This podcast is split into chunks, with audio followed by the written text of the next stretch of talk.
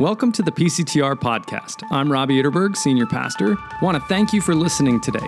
We hope that you hear from God and that this podcast encourages you in your faith journey. You can connect with us on social at facebook.com slash PCTRNJ or our Instagram handle, PCTRNJ. Or you can find more information or resources at PCTR.org. Have a great day. Peace. This morning, we are down to one of our last two messages in our summer sermon series that we've called Who's on First? Knowing God by Name, where each week in this series, we've been looking at another name or title that we see in the Bible for God. And through these names and titles, we have seen how God demonstrates to us who He is, what He's like, what His character is what we can come to expect from Him in a relationship with Him, but also what then is expected of us in return. And each week along the way, we've had uh, another Who's on First trading card. So I hope you grabbed your trading card on the way in. If you didn't grab it, there's more in the Welcome Center. There's also the past. If you've missed any in the past and you want to fill out the set, you can grab some of those from the past. And really, all of those are a tool that you can have with you as a reminder day in and day out of who God is help you see other places in the Bible where you can see God as that name or that title, give you that opportunity to reflect on Him and His presence in your particular real life situations between the weekends. And so I encourage you to grab those and take them with you. Well, this morning I want to begin by telling you about the key for my car. Like many of you, my key is a you know plastic fob where it has the buttons for the alarm, and then coming out of the plastic is the metal part that you actually put into the ignition so that you can start your car. Well, over time, the plastic around that metal has disintegrated and to the point that the metal just popped out. And I remember when it happened, it actually happened quite a little while ago, and I was trying to figure out what to do next. And I, I did what I think anyone else would do in this situation I went and grabbed the other one because it came with two. And unfortunately, I had stuck the other one in the back in the drawer, didn't really do anything about it. And over time, the plastic on that one also disintegrated so that the metal popped out of that one also. And so now here I am with these two parts to two different keys, trying to figure out what to do. And uh, of course, I decided I would just live with them separate for a little while because I looked into it. And frankly, it was just too expensive to replace, and I just didn't want to spend the money. So uh, maybe it's just my Scottish heritage. I don't know. But anyway, I I didn't replace them, and so I had these two parts, and I figured I would just let myself into the car using the fob, and then I'd stick the metal part into the ignition, and I'd be fine and off on my way. Well, the first time I tried to do that, I stuck the metal into the ignition, nothing happened and I kept trying it and trying, and, no, and I just eventually had to walk away. And I was like, great, now my car's broken. First my keys, now my car, nothing's working. And what I discovered actually later was that you have to have the metal part and the plastic part together, or the car won't start. And maybe everybody in the room know, knew that, and you're like, yeah, hello. Well, I didn't know that, and so I had to discover that on my own. And, and so I, I, finally figured that out. I was able to get, get the car going. And, and the thing is, when you don't know how to use these parts, I mean, it was frustrating. It was confusing. They call it a key for a reason, right? It's key to get moving. And so my solution to this problem was I started duct taping them back together. and, unfortunately, even the duct tape started to break down. And to, today, I still have not had them replaced. I just hold the two pieces together. When I start the car, I throw the fob into the console and I drive on my way. And I have to do this over and over and over. It gets particularly awkward when the little metal part falls in what I call the crack of no return between the seat and the console. You know what I'm talking about. Because there's been times where I've been in a parking lot and I'm trying to move my seat forward, my legs are dangling out, and I'm trying to dig for my key. But, you know, that's, whatever, that's just a visual for you. But here's the thing when you don't have both parts and you don't use them together, the car's useless, isn't it? You can't move forward. You can't get to where you're hoping to go. And I'm, I'm telling you this story because the name we're looking at this morning is that key. The title that we're looking at if you don't have all of the parts, if you don't hold these together, our lives can't really move forward the way God intended them to be, and we're stuck. The title we're looking at is so central, it's actually central to the Christian faith. And it is the it's perhaps the significant point of departure between the Christian faith and every other faith and concept of who God is. With that, it also means that it's a significant point of offense, of confusion, of frustration. And so we're going to jump into this key, but know that it's for you, you may take it for granted, but this is a central and difficult title to grab onto. And so we're going to jump into this in John chapter 1. I'm going to warn you, we're going to, we're going to dive in deep with John here. We're going to read for a little bit, and so I'm just going to encourage you to stay with it. Know, we're going to try to unpack it on the other side, but you know, let's hear God's word speaking into our lives this morning. This is John chapter 1. You can follow along on the screen.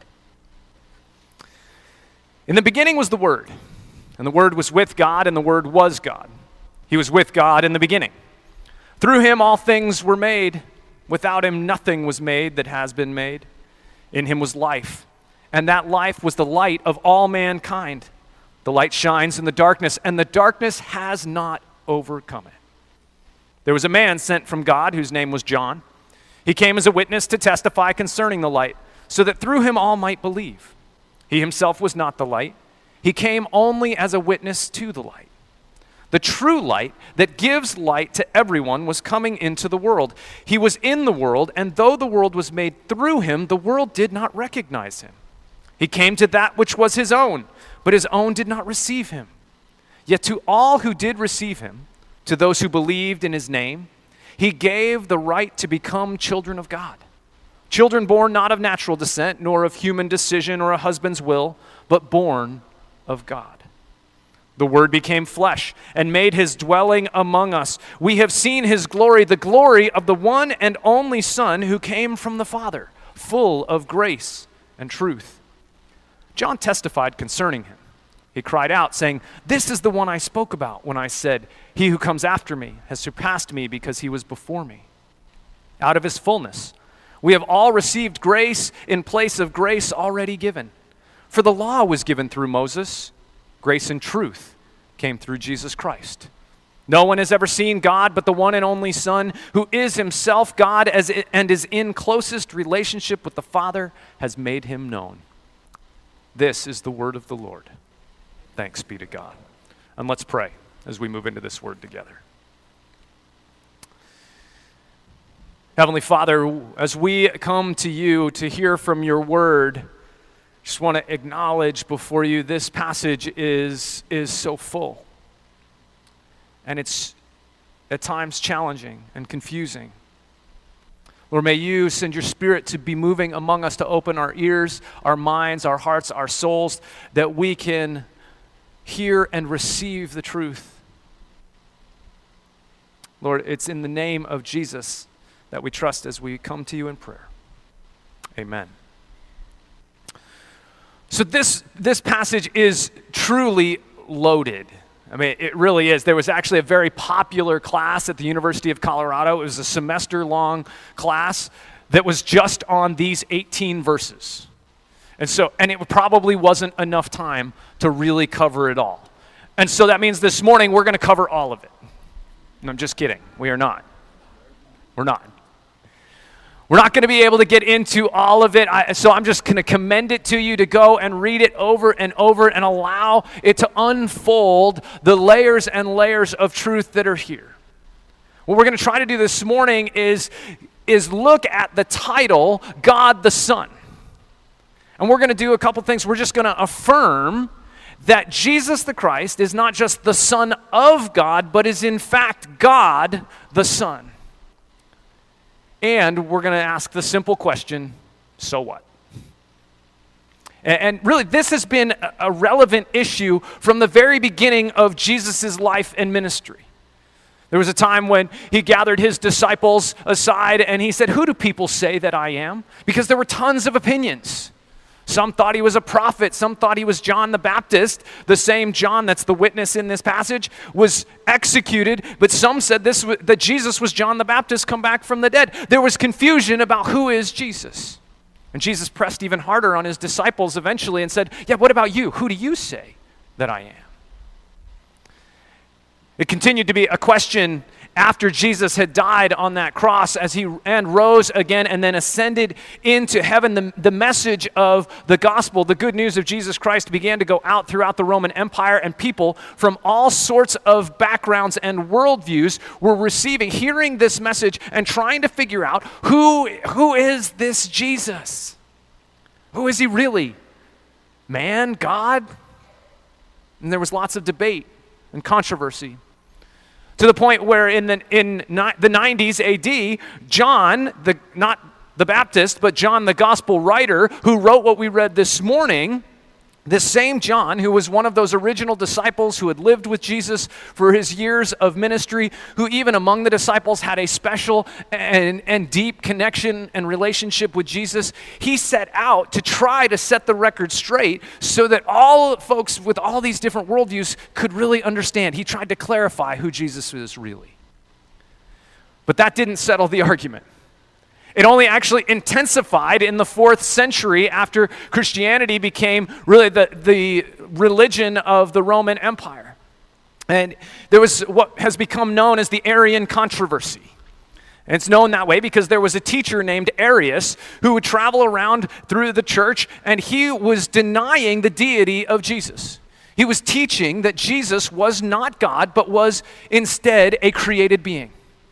And, and now he was, he was absolutely certain and was teaching that Jesus should be honored, revered, respected in the highest regard because he was what Arius described the first of creation. And he was uniquely adopted as the Son of God in a way that you and I could never be. He was elevating Jesus beyond our status, but always below the status of God. He was teaching that Jesus was a creature, not God.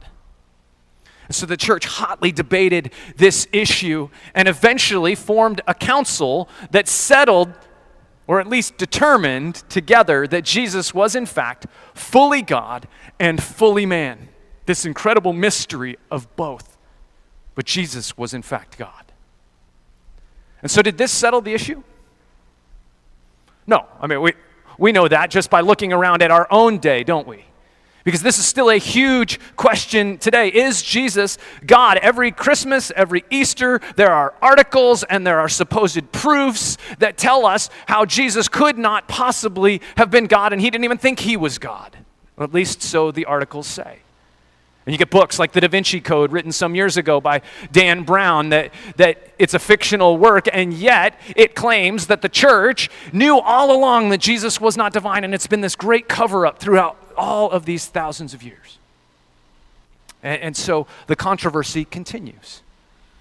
Jehovah's Witnesses hold absolutely to Arius's view of Jesus that he is a created being.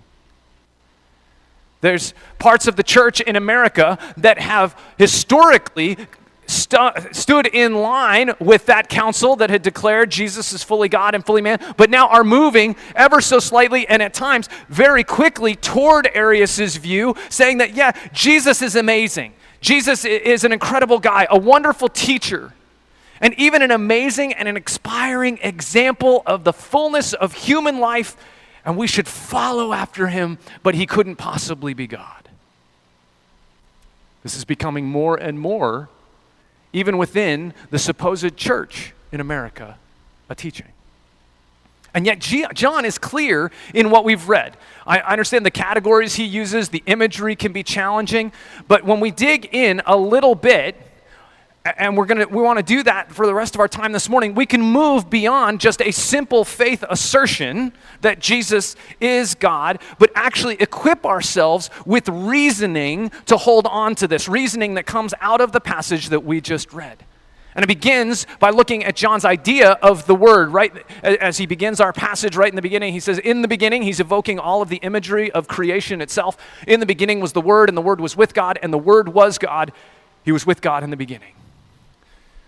Well, the word word is a Greek word, logos. And this word has an incredible depth of meaning. It certainly did by Jesus' day.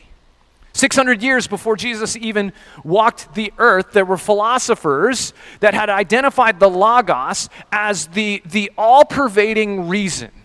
Or the Logos was the, were the rational principles that gave form to and govern the cosmos, the world, the universe that we live in. It had become, the Logos had become known actually as the mind of God, the divine mind. This, it was foundational. The Logos was foundational to the very reality that people lived in. There was also, that was a Greek background, and then there was a Hebrew background to this term, Logos, to word, because it was the word of God. And, and among the Jewish people, word, words have a power of their own, a power actually to create reality.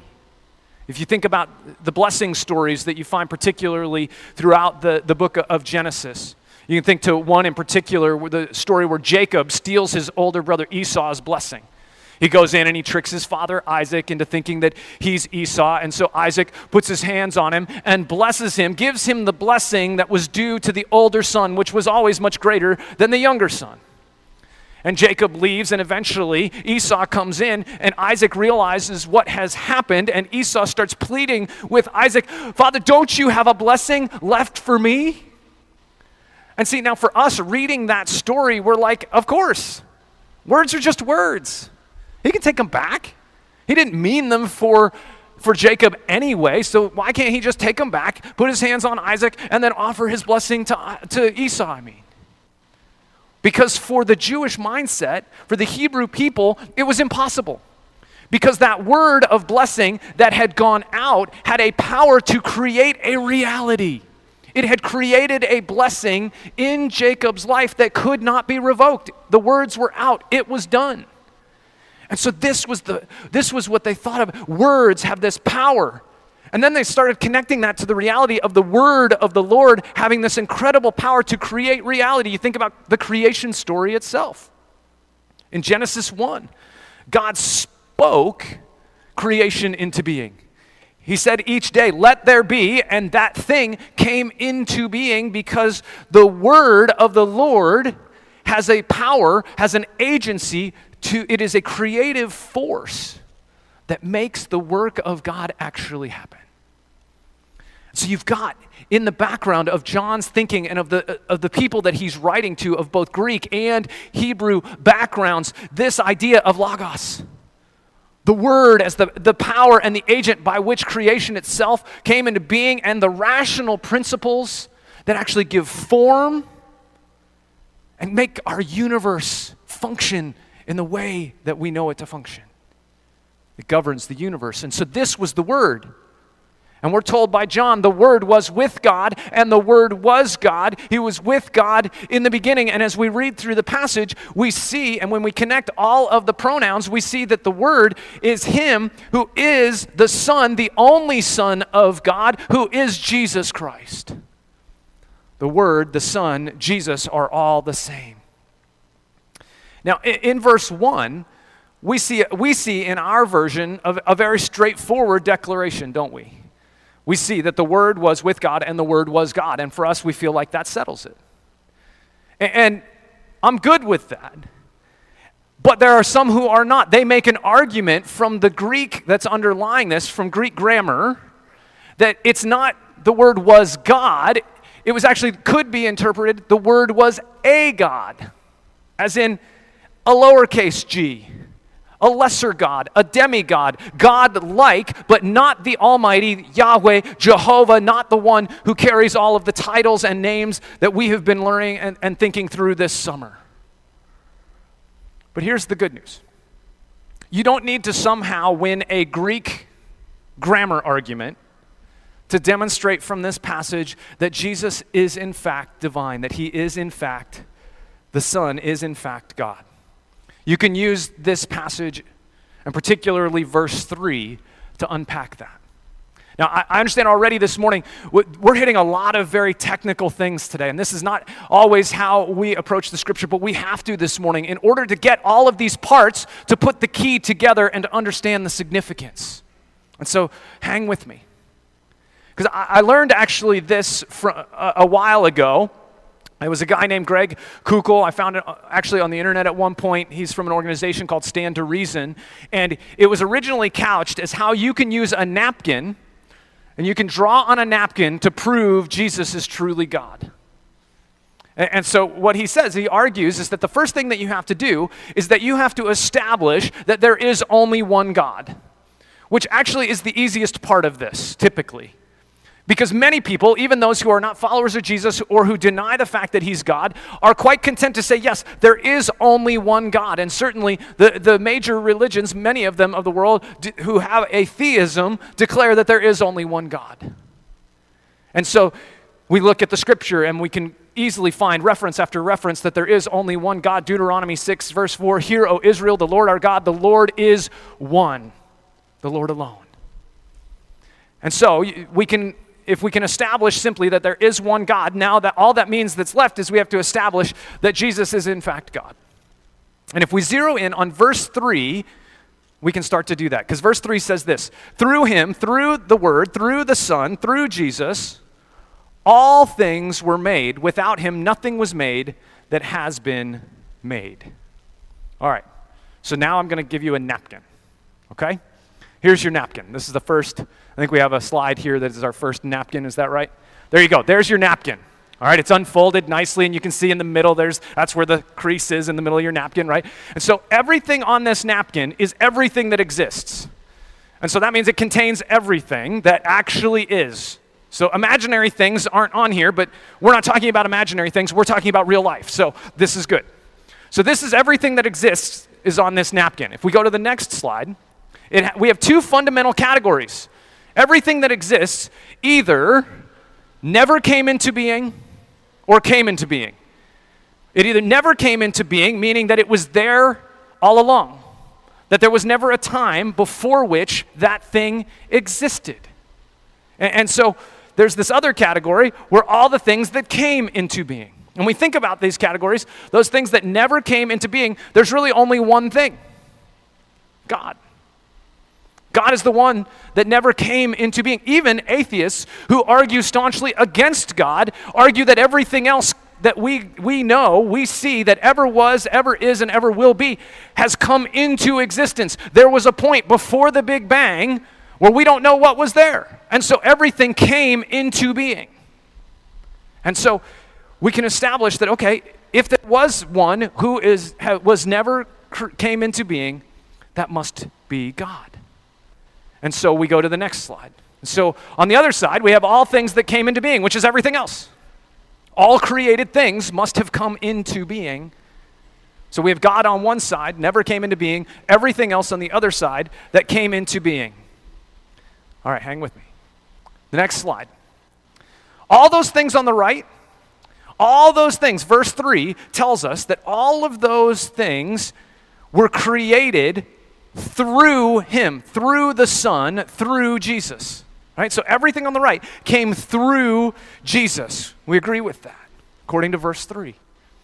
And so we have the big box, everything that exists. We have these two fundamental categories things that never came into being, things that came into being.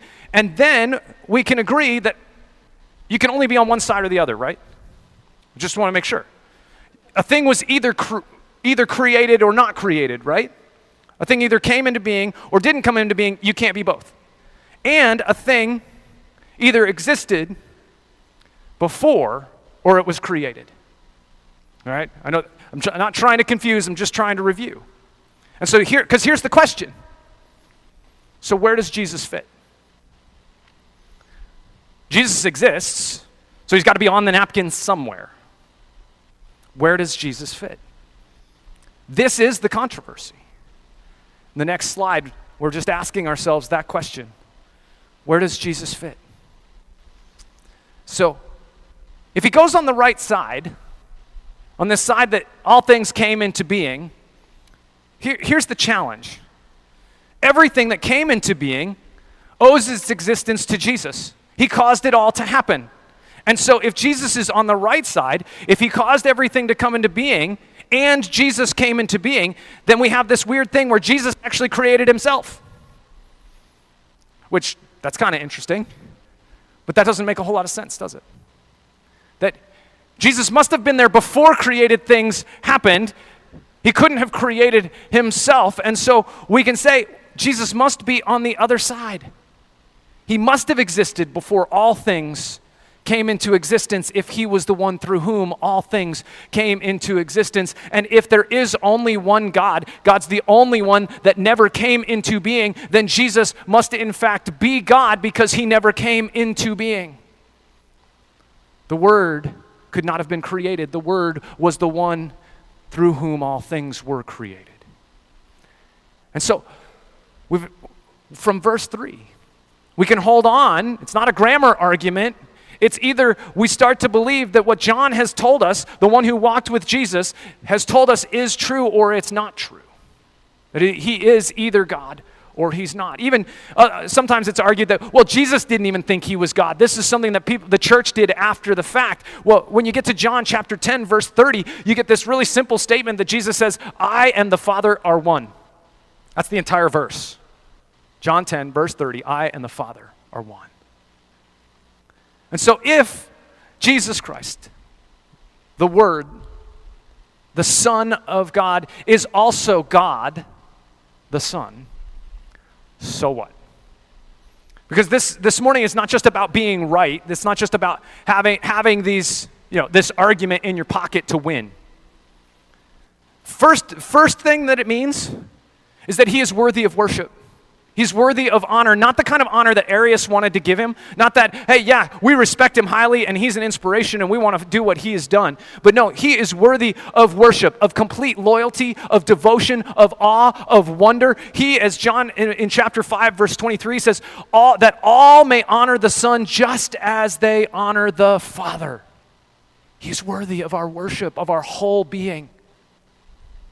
And so when we sing, to Jesus, when we pray to Jesus, the Son, we're praying to God. It is totally appropriate because He is worthy of our worship. Another thing that it means is that the Son was a part of the family business. He, he, was, he is God. And so they share the same core purpose. They share the same desire. They share the same will. And so what that means is that the will of God, which is to restore all things, to make all things new, to fix this broken mess that we live in, was the same purpose, the same mission that Jesus, the Son, came to fulfill. I heard recently um, the Bible described as a book with, with bookends. You got two chapters on the front end that are perfect and beautiful and great. You have this couple chapters on the back end that things are restored and new and wonderful and beautiful and perfect. And then you have everything in between, and that's the life that we live in. It's that space between the times where we live in hardship and trial and suffering, where we live in frustration and confusion. And what we're told in this passage that we've read is that God was not content to remain outside of that. He wasn't re- content to remain on the bookends outside of time because he wasn't he didn't come into being so he kind of lives outside of time already. But he wasn't content to stay there because his desire was to restore all things including the relationship that we have with with God. That we were made to know him to be known by him to be loved by him. And so we have in verse 14 it said the word the son became flesh and made his dwelling among us we have seen his glory, the glory of the one and only who came from the Father, full of grace and truth. God stepped out of his heavenly realm, outside of time, entered into time in the Son as a restoration mission to fix all that was broken. And the Father had sent him and he came full of this glory, this amazing glory that we see. in the glory of, of the Son is this, this life was in him, and this life was the light to all mankind. I mean, in other words, Jesus was a light that came to shine in the darkness. And man, don't we need a light in the darkness right now? I don't know about you, but the last weeks have just felt like this incredible cloud of darkness. 18 months has felt a bit like a cloud of darkness. We need a light that cannot be extinguished. And John has said that the, this light, the darkness, he entered into it, and the darkness has not overcome it. See, if Jesus the Son was not God, he would have been crucified on that cross, he would have died and been buried, and he would have remained in that tomb. But the darkness of injustice, the darkness of sin that crucified him on that cross was not enough to overcome him because in him he had the divine, perfect, beautiful life, and that life was the light of the world, and that light could not be extinguished, could not be overcome. And so, if death itself could not extinguish the light of the Son of God, then know that as you draw near to him, there is light to shine in your darkness. There is life, and there is light for you. This is the glory of the Son. The Son that came full of grace and truth. I mean, I, I think that's an amazing and beautiful description. And I think the reality is that we often, I think, are either grace or truth people. I mean, just take this simple example. Take punctuality. So you're meeting with meeting someone, or you're, you're, with a group of people, and you're all gathering together at a certain time. How do you feel if somebody rolls in 10 minutes late? I mean, if you're on the truth side of things, I mean that's wrong, isn't it? How disrespectful. How could they not think that everybody else is busy and has other things to do, that they could just waste our time? Now, you all are all very nice people, and you don't say that out loud, but if you're a truth person, those are the things that are at least running through your head, aren't they? If you're a grace person, or somebody who can't actually find themselves to be quite punctual, we're together. I'm hanging out over here with you guys. You might have a propensity on this particular issue to give grace. Like, oh man, they must something must have come up. They were busy. Man, I'm just so glad they made it here and they made it here safely. Thank you, God. And, and we tend on all things to be a truth person or a grace person. We can apply it to a lot more issues with a lot more significance. You know, we can be a, a, a grace and a truth person when it comes to issues of what? All the issues of morality. We can come to issues of sexuality, issues of, of alcohol, issues of pick, pick an issue, and we're going to be grace or truth people typically. And Jesus was wonderful because he wasn't either or. He is grace and truth together personified in the body. He wasn't choosing either or. So, what that means is he says to those of us who are late, he says, You are late, and that's not right. You've wasted all of our time. It's disrespectful. And we love you, and we're so glad that you're here safely. See, he never at any point dismissed the sin dismissed the darkness, dismissed the fact that those rejected him were headed down a path of destruction that was only going to lead them to death. And he was constantly telling them, knock it off, it's not working.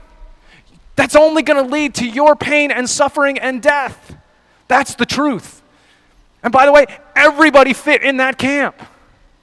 Because he said it to those who, who were living, you know, way out there, rejecting God just flat and outright, whatever he had said, and those who were living in hip, hypocrisy and self-righteousness as if, you know, those truth people that are saying, hey, look how good I am, how, can, how come they can't get their stuff together? Jesus was saying to all of us, no, your way is not working. It's leading to your death. That's the truth. And, and he came to enter into that human, the bookends, enter into our suffering, enter into our darkness, so that he could take on the truth. He could take on the death that we deserve to die, so that we could receive the grace of God. See, that's what love looks like. That Jesus loves us so much that he's not going to pull the punch. He's going to tell us what the truth is, but he is also going to take the truth onto himself because we can't bear it on our own.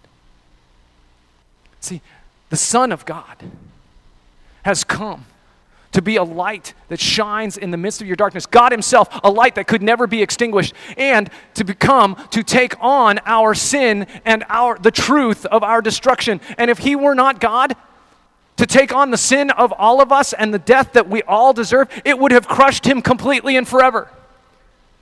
But He is God. And so He was able to rise up from that death and He could offer you and me new life here and now in the in between, in the darkness of today, an abundant life that is filled with grace and peace and joy and hope, a life that in and of our, itself does not have to be consumed and overcome with the darkness.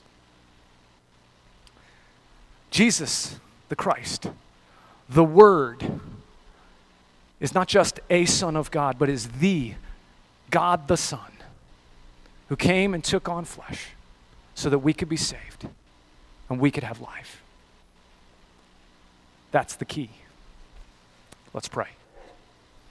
Heavenly Father, we thank you for this profound truth that it was your will to restore all things.